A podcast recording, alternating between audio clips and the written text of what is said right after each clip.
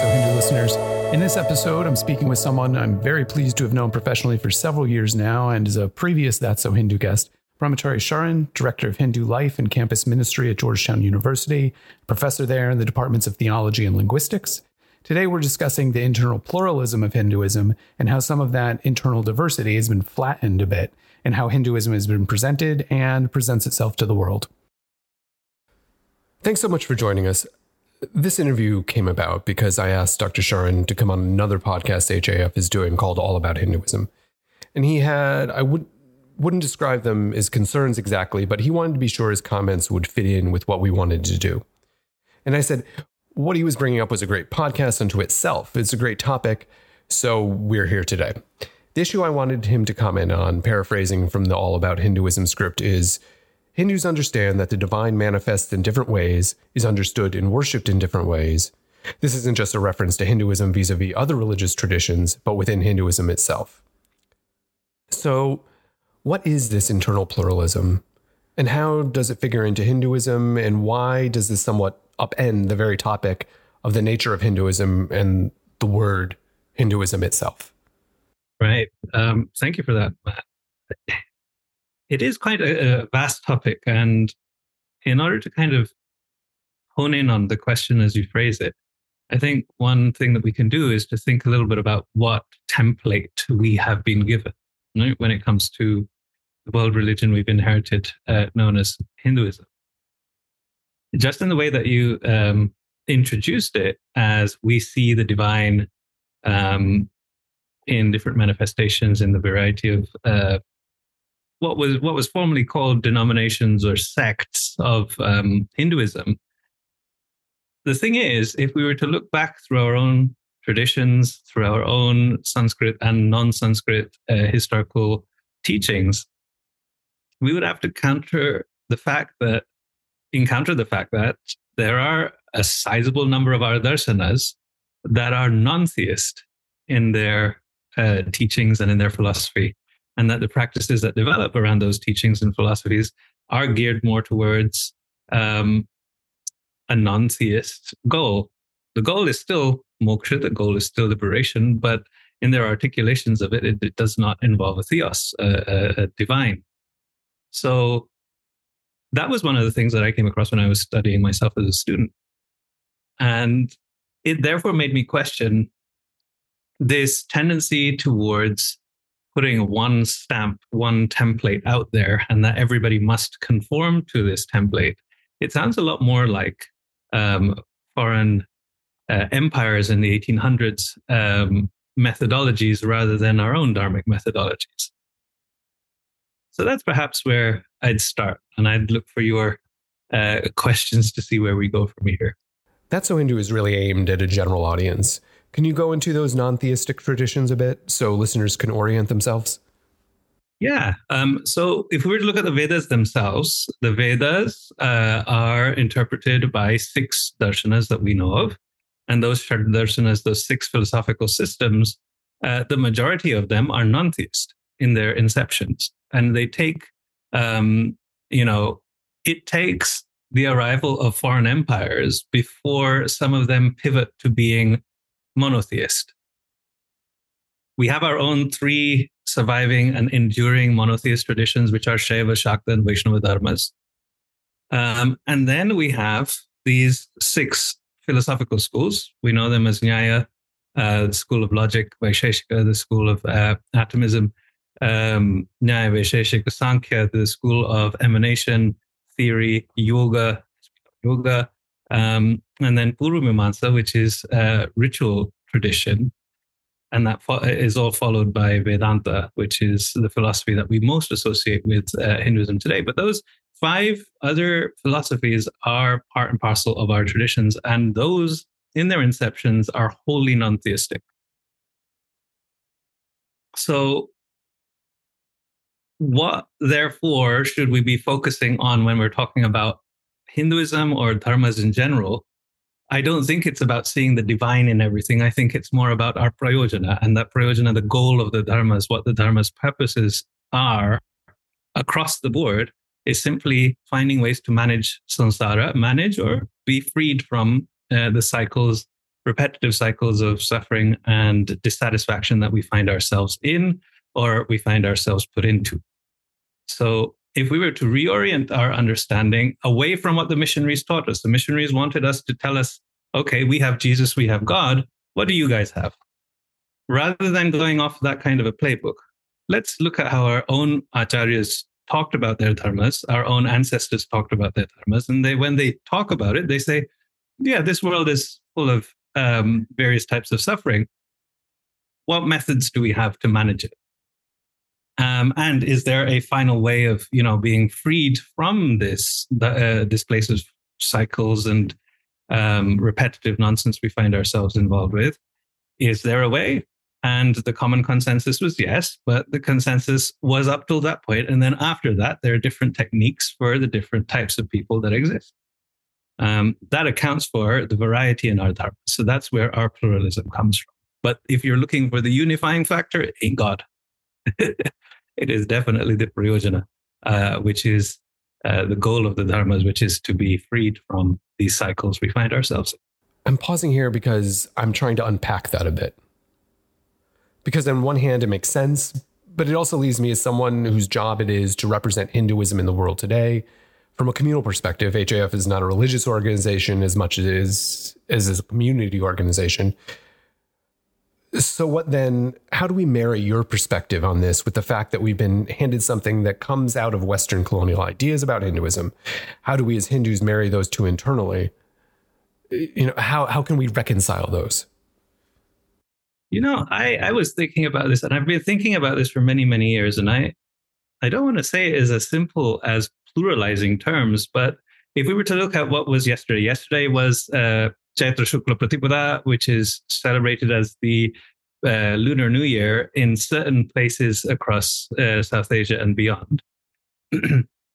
but if you were to go to each region um, and you were going to ask them what is the name for uh, their celebration and what they actually do, they're vastly different. Whether you have Cheti Chand up in the, the, the Sindh area or you have Yugadi uh, down in Telugu, uh, Telugu speaking areas and uh, Karnataka and uh, those regions, you also have to counter encounter the fact that it's also the beginning of the spring Navratri in some areas and other areas not at all.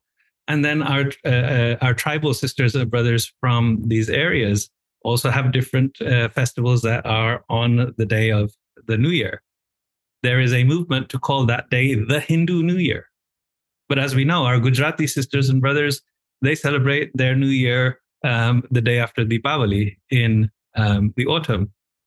So when we try to put one square thing around everybody, okay, in the West we have, uh, you know, December 31st, January the 1st, that's the new year for everyone. Do we necessarily need to use that method as our way of presenting ourselves to the world? I don't think we need to present ourselves as a one thing. I think we can use the gateway that Hinduism has as it's been included in the world religions paradigm. If people recognize that Hinduism is a religion, then okay, as Hindus, we go into that door, we go through that door, and as soon as we go through that door, we blow the door wide open and we say, yes, we have a Hindu New Year on, you know, the first of Chaitras, uh, bright half of the month, but also that New Year is different for all the different types of dharmas that uh, that celebrate it then. And we also have a solar New Year, which is uh, celebrated in uh, Tamil places as Puthandu, in Nepal as Sankranti. That comes on April 14th, which is also Vaishakhi. So maybe just pluralizing things is a way to start it. Um, and so it's not a question of Hinduisms, but when people ask us a question like, so when is your New Year? We have many New Years and here are the major. We have a lunisolar calendar. We some lunar New Year's and we have some solar New Year's and we have some people that celebrate both. That's it's not it doesn't fit within the word count that we're given usually. But I think that even if we leave out some of the texture of it, just pointing to the fact that we have this variety whenever people say the word Hinduism is a solid first step. Can you speak a little bit to how Hinduism became one thing? How those how these diverse traditions and viewpoints, some theistic, some non-theistic, became united or or pushed together into one thing as it were? Yeah, pushed together sounds a bit better. Um, when I say a little bit better, I mean a little bit more matching the history of this. So let's rewind a bit. We had our three monotheist traditions, themselves born of conglomeration, uh, not that they were one thing and split, but rather they were different things that had similar traits, and then were, uh, were brought together with similar names. So we are talking about Shaiva, Shakta, and Vaishnava dharmas, those three that survived. There were two more, Ganapatya and Saura. Those two were amalgamated. Um, but you're basically talking about three ancient monotheist dharmas. You then have the fact that there were numerous, it's not so much that we can't count them, but there were more than 100 uh, different tribal dharmas that chose to stay separate um, and retain their individual identities. And then you have um, the dharmas that follow on from the Vedas. So once the Vedas come in, you have your Vedic dharmas, and then you have your non Vedic dharmas, such as uh, the Bauddha and Jaina uh, dharmas that survive, but also Charvaka and the rest of the seven there. So all of these possibilities for dharmas were there in South Asia and also the rest of Asia too.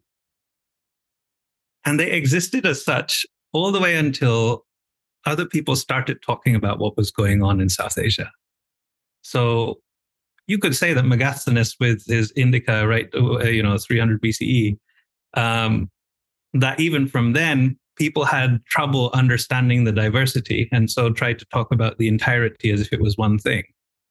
Um, but Megasthenes didn't have the kind of power that the later folk who came did. And so, whether it was Al Biruni, even Al Biruni, to his credit, he recognized that there were so many different types of traditions, but ultimately they were lumped under the heathen category. Uh, Michael J. Altman wrote a pretty good book about this, especially from the American perspective. That it was when the missionaries and when the travelers went to India and they didn't have the framework with which we now have, or at least we had in the Dharmas, um, to understand what diversity was, they saw it all as manifestation of one heathenry. And as heathenry became, gave way to the Enlightenment, and they were like, well, yeah, the church is also um, not a good thing, then heathenry simply became um, talked about as a regional or a geopolitical phenomenon, where we then get the use of Hinduism as um, the terminology for all of those different dharmas I just outlined for us. So when you get that, you now have to figure out that, okay, we have the British Empire on top of us, and uh, somebody needs to speak the language that the British will understand, because obviously, on their own accord, they haven't understood the diversity in India. And unfortunately, at that point in time, it became imperative to get out from underneath the British control. So at that point in time, it was more important to focus on talking British language. So if I have a religion, I must have a claim to a land because in uh, British Christianized, uh, religion and land go hand in hand. So we then get the um, articulation of Sanatana Dharma and Bharata Varsha coming hand in hand. Um, and also, the reason that Christianity is seen uh, legitimate in the West at that time was because of its ability to unify superficially so, as everybody knows. Um, and so, even in India, we started to speak about this unified people. but then, when it came to talking about our own diversity, we started to adopt a British language of superstition. We also had different ways of living, and we didn't ever judge those different ways of living. However, we started to adopt British Victorian standards of morality, um, where, as we can see, those those those uh, those things were very short lived in both places. So um, we we were handed a template in order to gain the kind of legitimacy in their eyes that we could then push them out because we were legitimate people ourselves. And since that time, we've been talking about, so it's 200 years we've been talking about ourselves in that way, at least the people who are educated in English. So what do we do? I don't think it's a bad thing that Hinduism exists because it gives us a seat at the world table because the world is fashioned in the uh, in the legacy of the 1800s European empires. Whether there are reactions such as communism or whether they're direct uh, legacies such as all of the British colonies, for example. So we have to deal with the fact that we have 200 years of a presence of a certain kind of identity. And I think that now that we're free, 70 years have passed since we've had to uh, take on that identity. I think it's about time that we learn how to speak about diversity. And we could take some lessons from our Native American sisters, brothers, um, and non binary kin. We could take some lessons from um, Hispanic studies, from African studies, all of these areas where they realize that actually we have to serve ourselves better as people who know by figuring out how to bring diversity to a table where there's only one seat. That seems a mighty task, in all honesty. How do you re- how do you represent that diversity with with one voice? I ask because many times over my career as a professional Hindu, I've been asked to give the Hindu perspective, and my heart my heart stops for a second, and I always have to push back because I can give a Hindu perspective. My perspective is someone who identifies as a Hindu, who's reasonably studied and learned, not as learned as you, but has a pretty good grounding in history and theology. But it's still just my perspective. So then, for listeners, how can they, do you think, engage with this and take this discussion into their lives and imply it in some way? Because to me, this is a fascinating topic. I agree both with this idea of internal pluralism, but also having to talk the talk in an interfaith dialogue. How can this, how can listeners bring this to a personal level? You know, you you basically highlighted one of the, methodologies I use myself. I push back on the question. I don't push back aggressively or anything like that, but I just say I, I try to create some space for a plurality of answers. Should the person be interested? Because let's face it, they're usually not looking for um, representative answers. They're just looking for an answer to serve whatever narrative or agenda they have. Um, and I think that we, as practitioners of Hindu traditions, we then give credence to their agendas by responding in the way that they're expecting. So I try not to do that, especially where there is historical proof for the fact. The biggest change for me happened in my life when I started to travel around uh, India and Nepal and Bali and the West Indies. When I traveled around these regions, there is a central teaching in our uh, our tradition is that you do not, uh, even though you might not agree with the practice of another, you do not shake their faith in it.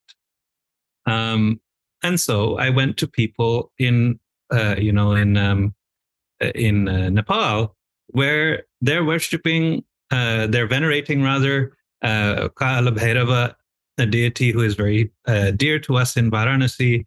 Um, venerating uh, Kala Bhairava with uh, with offerings of buffalo and offerings of um, uh, fish and of chicken and of eggs in a way that I would never ever be able to understand if the Hinduism that we are supposed to learn from our schools and from what the world tells us Hinduism is, um, I would never be able to understand that. But then I looked at the people that were there and they were thoroughly, thoroughly devoted to the practice that they were doing, completely in tune with the vibes that they were uh, seeking. And for the moment in time that they were there doing these uh, uh, venerations, they felt an alleviation of samsara from them. And that's exactly what all of the dharmas are supposed to be about. When I saw that, my brain didn't know what to do with it because of the frameworks we've been fed um, from when we were small, thanks to the education we received, which is, again, a supremacist type of operation. There is diversity, of course, but so long as it's subservient to someone, uh, then it's fine in the Western ed- Academy. However, here I was faced with the fact that I needed to give them equal credence. I needed to give them equal respect. I wouldn't be practicing the way that they were practicing, but their devotion to Bhairava was should not be called into question. So when I sat with that and I thought and I sat and I thought, I started to see other things. I mean, this Kantara film that was just uh, receiving rave reviews over uh, uh, through Netflix. Here you have people who are practicing Devakola, a type of uh, dance, embodied dance of oracles um, that was very, very common across most of our tribal dharmas and has some retained presence in even the more formalized dharmas. Um, yet people were trying to say that the Varaha Rupa, the form of the boar that was venerated uh, in this uh, particular film, that Panjurli was the same as Varaha of the Vishnu incarnations. Completely different things. Right? But because we were educated in this English language way, we suddenly have to tell everybody, oh, no, no, no, this is how they do their Vishnu worship, which is, I mean, it's factually not correct.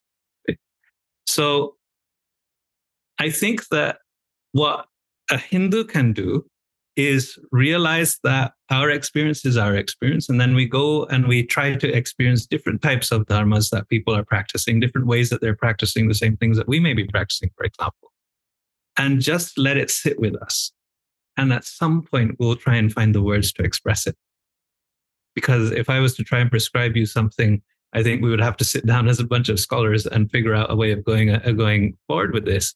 But I think that the more and more that we live into our dharmas and we meet people of our, our, our persuasions that do things differently, I think we are going to have to come up with a framework uh, that better helps explain it to others. One one final thing on this.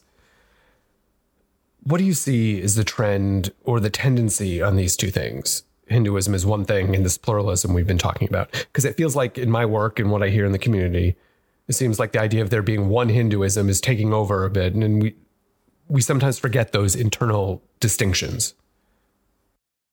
Even in the Rig Veda, the end of the Rig Veda, it's very clear that we're talking about different types of people with different types of worldviews. Sangachatvam, Samvadadvam, that lovely uh, concluding part of the Rig Veda, is asking people who think very, very differently to come and attend to a specific cause um, with similar uh, with similar good intention and goodwill. Right? That is the heart of our dharma, our ability to understand that people are going to do things differently. But so long as the goal is a decent one, and so long as nobody is being harassed, um, and so long as it's healthy for our body, mind, and intellect, uh, then great, go ahead. If we lose that and we start to become us or them, we're actually going against, um, you know, one of the most often quoted things that people are using nowadays. You know, Vasudhaiva Kutumbakam Ayam Nija Paroveti. People know the Vasudhaiva Kutumbakam. Oh yeah, the world is one family. The, the piece at the beginning says Ayam Nija Paroveti Ganana Laghuchetasam. It's the reckoning of misers to say that these people are ours and anybody that doesn't follow us is theirs. Those are others. Udara Charitanantu, for those people who have, uh, you know, uh, very good characteristics, very magnanimous, let's not use words like good and bad, but magnanimous approaches to the world, Vasudhaiva Kutumbakam, the world is a family for them. And in a one family, when you sit down for dinner, you'll have somebody who likes TikTok, somebody who likes YouTube, somebody who likes football, somebody who likes baseball. And they might be arguing amongst each other about what's good for, uh, for one another. But when the food comes out and when we all sit down, we sit down, we can have a conversation that doesn't involve difference all the time. So when we lose that, we lose our actual characteristic of dharma. Then we just like any of these other world religions that seek to dominate others. And I don't think that that's our dharma. Um, you might, other people might disagree with me, and that is completely valid. But if we were to look for the logic and the historical presence of these kinds of thoughts in our dharmas, it is a plurality of dharma. Standing up for the plurality is what we have done time and time again. Whether you look at um, Jayanta Bhatta's Agamadambara inside there is wonderful explanation of how Kashmir did it in the 900s of the Common Era. I think people should use that as a good starting template and then dig a little bit deeper. Um, I just want to say that, you know, we should be very wary of people who tell us that there is only one way to be Hindu. There are multiple ways of being Hindu and we need to be able to grow our hearts and more importantly grow our minds and intellects to uh, to if we're not able to contain it ourselves at least to respect it. I think that's a great place to stop. Thank you so much for taking the time to speak with me today. I'd be remiss though in not asking if there's anything else on this topic that i haven't covered that you think listeners should know about. I want uh, people to know that this is not a challenge to the hindu identity we have to have an identity because we are living in this modern world. Um, I just see it as an invitation um, to say that now that we have our the door has been cracked a little bit and we've been given this one seat at the table, um, how can we make the seat into a bench where we can bring together all of our different cultures and tribes and different types of dharmas that we have in India, in South Asia, broadly speaking, um, so that they too can be part of that voice. That's it for this episode of That's So Hindu. If you enjoyed it, please take a minute and leave us a nice five star review. It's how you can help the show get discovered by more listeners. You can help ensure that more of these get made by making a donation to HAF at hinduamerican.org/donate. Thanks again for listening.